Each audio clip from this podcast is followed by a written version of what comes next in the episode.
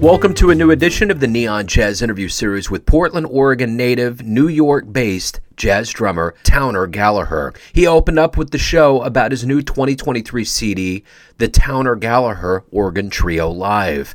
We got into his life as an educator and retiring after years in public education, an early Art Blakey live show, his love of jazz, and so much more. This new project is his fourth as a leader and was recorded at a private event for intimate friends and family at Daddy Jack's in, New London, Connecticut during the lockdown. He's got a great story, a lot of stories. Enjoy this interview. Hi, Towner. It's Joe Dimino. Hey, Joe. Thank you so much, man, for having me on your show.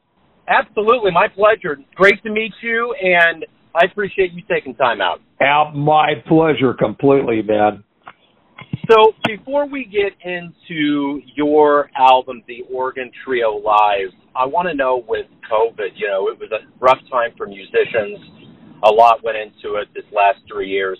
How did you survive it? How has it changed the way that you conduct things now? That is an excellent question. So, you know, I would say, uh, being a person who's going to turn 68 next, uh, Friday, um, I've learned, you know, uh, not just from COVID, but from many things in my life, patience is a virtue, something that my mother pounded into me probably hundreds of times, you know.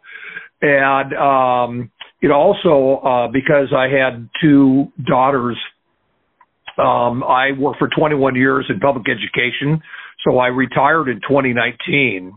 And uh, you know, I was expecting just you know to go full blast with the gigging. You know, I remarried in December that year to a lovely woman from Kenya, uh, who actually was in Kansas City last year.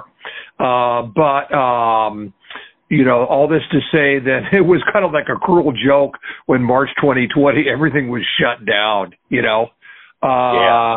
But I, you know, well, actually, this opportunity came up uh, at Daddy Jack's where we had been gigging somewhat regularly uh, to come up there and, uh, you know, uh, do this performance for a small, intimate audience, and they had a uh, recording engineer there.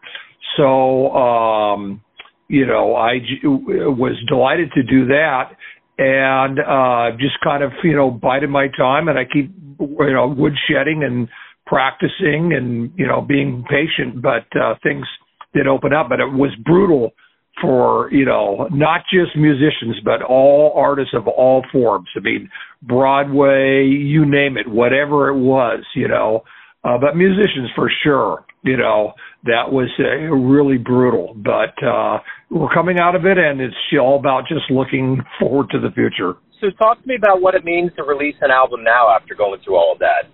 Because yeah, okay, so uh, yeah, so yeah, so so uh, you know, I started. I, I made my first CD actually literally on my 50th birthday. Uh, it was called Panorama, and I made another CD three years later, exactly to the date. And my third CD about three years later in August of 2011 and had some fantastic players on there. That third one was the first one I did with an organ, which featured Pat Bianchi. Uh, so, you know, it was exciting and I was writing most of the music myself and drumming and being the producer and everything like that. And then just because of the, the financial aspect, you know, I was kind of like on hold for um, a little over a decade, about 11 years, so I could release my fourth CD. So this is very liberating for me. I would say that would be my first word of choice and exciting, you know, and I just saw today it's, we're already number 82 on the Jazz Week chart. So we're in the top 100 and climbing. We've gotten, uh, within two days after the CD was released, we had seven reviews. And I was just told a few days ago that we're going to be featured in the July issue of Downbeat magazine, the holy grail, you know, for jazz publications. So it's thrilling, it's exciting, you know, and I'm glad that I have developed perseverance in my life because it's definitely paying dividends. Wonderful, yeah, to get into that mecca of a magazine, that that sounds like everything's taken off. So, and it sounds like too, you know, I know you have a career in public education. Sounds like everything kind of started late for you, but let's go to the beginnings of your life, born and raised, and how the seeds and the beginnings of jazz began for you? Absolutely, that's a great question. So I was born in Portland, Oregon. I was fourth generation Oregonian. My great great grandparents came out and before the Civil War a covered wagon and so forth like that. So I was very much a native, you know, Oregon, Oregonian. Uh, at a few, about a month, no, two months before my ninth birthday, I watched the uh, Beatles hunt Ed Sullivan, and you know, at the end of the second song, that I remember the camera zoomed in on Ringo, and something went off like an electric shock or a light bulb in me, and I I said that looks so cool. That's what I want to do for the rest of my life, and that's what kind of kicked it off. So, you know, like everybody else, I grew up with the Rolling Stones and the Beatles. Then when the hard rock, the Who and Hendrix and Jeff Beck came along, I jumped right onto that. And then when I turned up like 19, uh, I was started switching heavily into, you know, Earth, Wind and Fire, Stevie Wonder, soul, funk, stuff like that, you know. And then I encountered a great mentor, Mel Brown. He's a drummer. He's still active out there in Portland. And he was a jazz drummer, but he had made his living playing with the Temptations and the Supremes, and later in the uh, went on to tour with Diana Ross when she was at her peak. But he he was uh uh had you know befriended Philly Joe Jones and, and was a very serious jazz musician. And he had a drum store and he had you know the whole wall pictures of uh, Thelonious Monk and Art Blakey. And you know so I, I started listening seriously to jazz from his influence and actually his he he made his uh recording debut with uh, Organ Trio, an organ group, Billy Larkin and the Delegates. I think he was about 19 or 20. That was his first.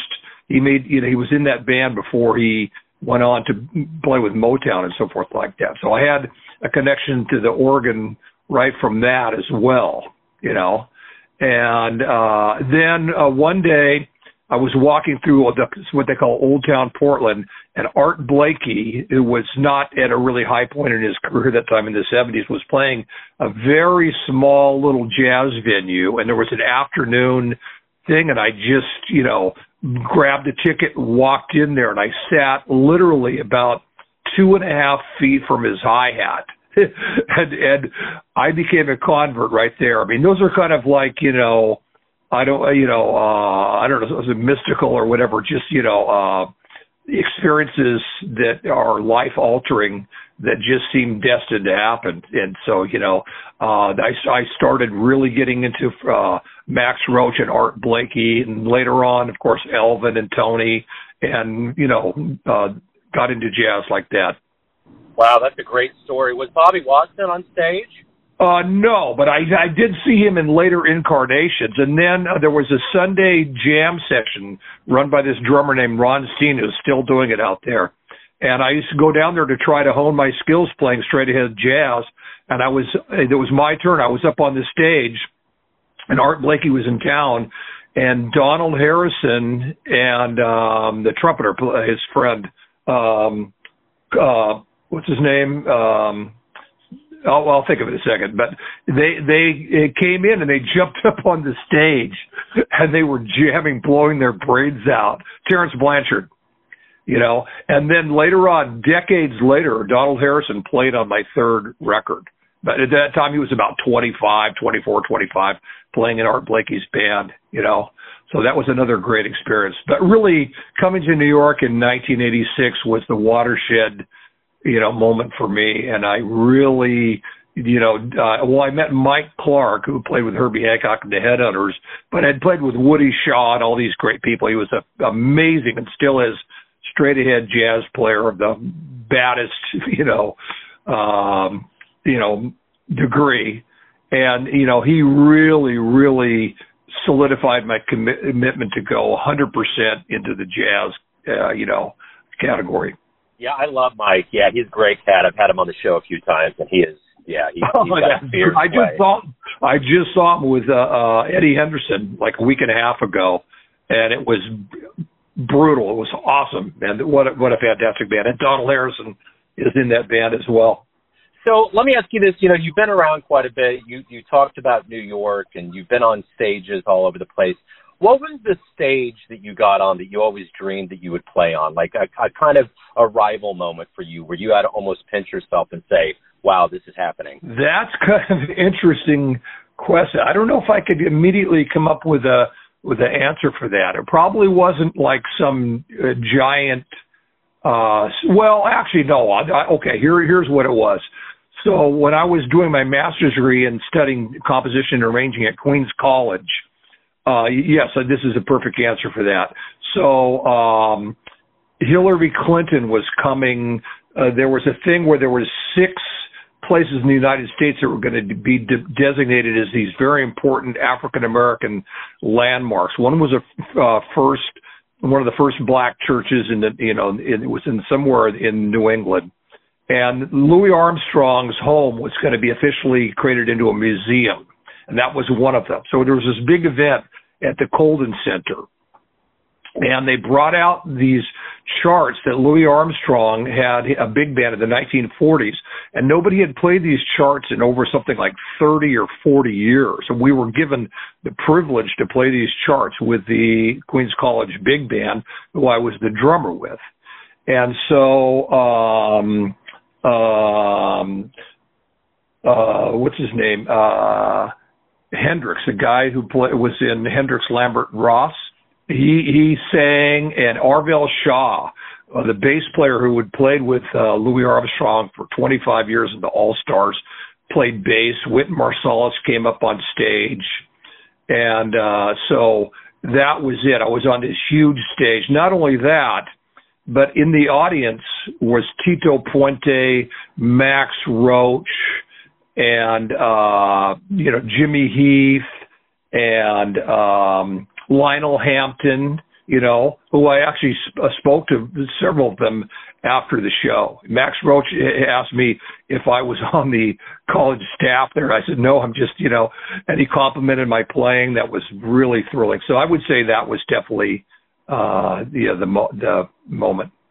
So you've been around a lot of big players, legends, luminaries, veterans in your life, and you've been an educator. What did you take from those individuals that you were around and ultimately give to the younger people and students that exist that, that were in your classroom that you taught? What did you teach them from what you got from the elders? That's a fantastic question, and I wanted to actually touch on this because uh, I use the word mentoring or mentorship is such an important part of any endeavor, but in music it's very important, and I feel it's it's slipped tremendously in the last several decades. And I've had long discussions with Lenny White and Mike Clark about this. They have very strong feelings about this, you know. But back then, you know, if you go all the way back, it was all about apprenticeship and mentoring and all the great musicians that stood on the shoulders of the other people. It was all about that, you know. So for example, when I was teaching, you know, uh I would, uh, first of all, I mean, I taught band, so I had to learn all the instruments on some level. But if I was teaching a kid clarinet or trombone or trumpet or anything, I would ask them, tell me who's the name of a famous trumpet player, you know, whatever instrument they had chosen. And, you know, uh, 97% of them couldn't think of anybody. So yeah, I would tell them to, you know, I'm giving them some suggestions, but also tell them to research it, you know, because, um, well, for example, when I was about 15, I was taking drum lessons in Portland, and uh, Count Basie must have been in town because Sonny Payne came into the drum shop and he knew my teacher, Dick Hall. And he came in, hey, man, they were giving me high fives and everything like that. And then he sat down at this drum set that was on, you know, for sale in the front room and just played this ridiculous stuff that I, my, I mean, my jaw jaw was on the floor, literally, you know. And so it's important to be exposed, you know, uh, you know, best of all in person, but secondary through videos or something like that. The people coming up have to be exposed to people, high level people on these instruments so they could first of all see what the possibilities are, right?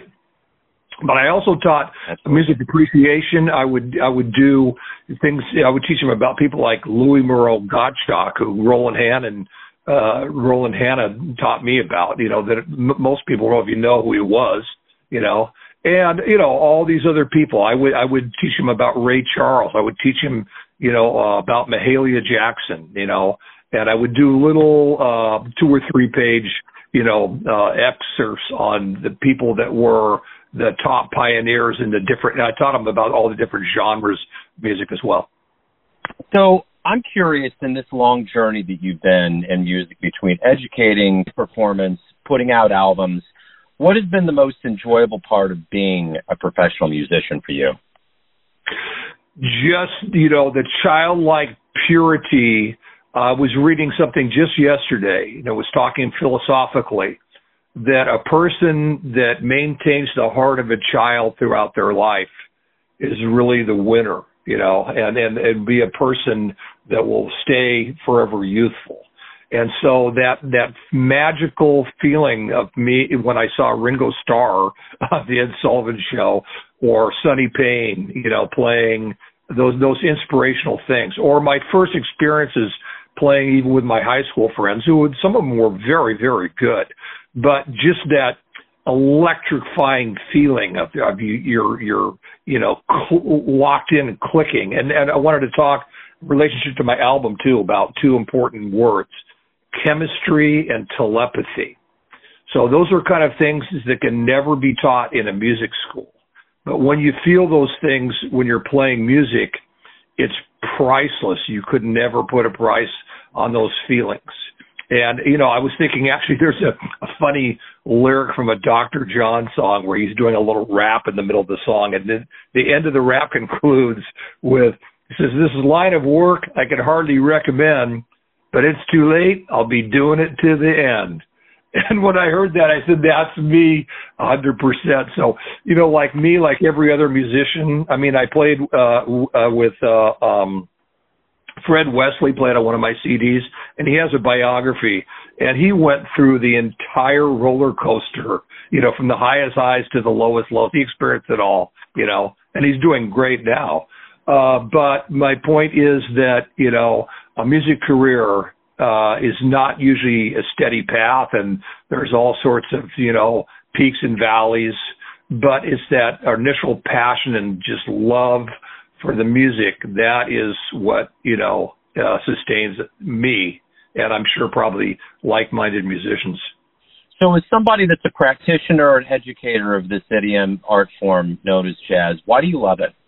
The creativity the creativity. I did three um, off Broadway or, or you know semi Broadway shows, you know, and uh yeah, like somebody said, it's like kind of like Groundhog Day or something. Like you know, you wake up in the morning and you're reading the April 20th version of the New York Times for the 750th time. You know what I mean? Um, you know, the, the, you can't, you know, some people, I know, I have friends and I respect and admire them. They've done it for over 30 years. They just go from one show to the next show to the next show, you know. Uh, but yeah, I did a show in Roanoke, Virginia, uh, Forever Patsy, about Patsy Cline.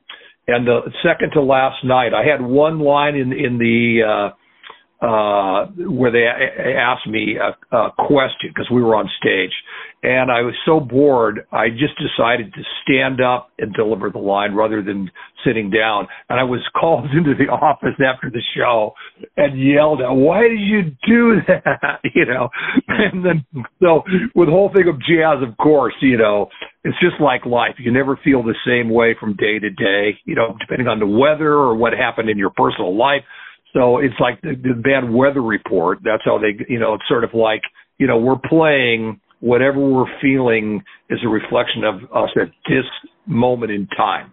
You know, you're not in a top 40 band where you memorize your parts and play them, you know, the same over and over every night. You know, there's the creativity, you know, to just, uh, uh, yeah, the creativity is, you know, is, is what it's really the main attraction about jazz. And, you know, like Herbie Hancock and Wayne Shorter said, uh, in a book called Reaching Beyond, uh, they said, you know, jazz is really a music of freedom, and there's something very true and profound about that. You know. Absolutely, 100% agree. wants to get their hands on your Organ Trio live album or learn about live shows, anything about you, previous recordings, where can they go? Where's the best place? Yes, so that great question. I appreciate asking that. First of all, uh, the the CD is now on Amazon as of about three days ago, uh, and some other uh, record outlets. I'm currently working on the digital, uh, you know, distribution, which I should have together within a week or 10 days. That'll be coming very shortly. Though my previous albums are already on Spotify and iTunes and, and so forth and things like that, you know. Uh, but, um, and as of today, I just hired a person to uh, do my new website. I had a website years ago, but I let it, uh, you know, fall by the wayside. So it's going to probably in about two weeks, Towner Galaher Music dot com and of course it's important a lot of people confuse my last name with gallagher but it's just G-A-L-A-H-E-R, Galaher, Towner Galaher, music.com. My website will be up and running, you know, I'm sure within like two weeks. And like I said, the digital thing, you know, is coming in a very, very short period of time, but uh, it already is on Amazon. Well, Towner, this has been wonderful, man. Thank you for taking time out to, to talk about your life and music. And it's great to meet you, man. Best of luck. I loved all your questions. They were all really spot on, man. And thank you so much. Thanks for tuning in to another Neon Jazz interview, where we give you a bit of insight into the finest players and minds in Portland, New York City, Kansas City, and spots all over the world, giving fans all that jazz. Thanks to Towner for his time, energy, and cool. If you want to hear more Neon Jazz interviews, go to Apple Podcast or Spotify. Subscribe to us at YouTube, and for everything Neon Jazz, go to the neonjazz.blogspot.com. Until next time. Enjoy the jazz, my friends.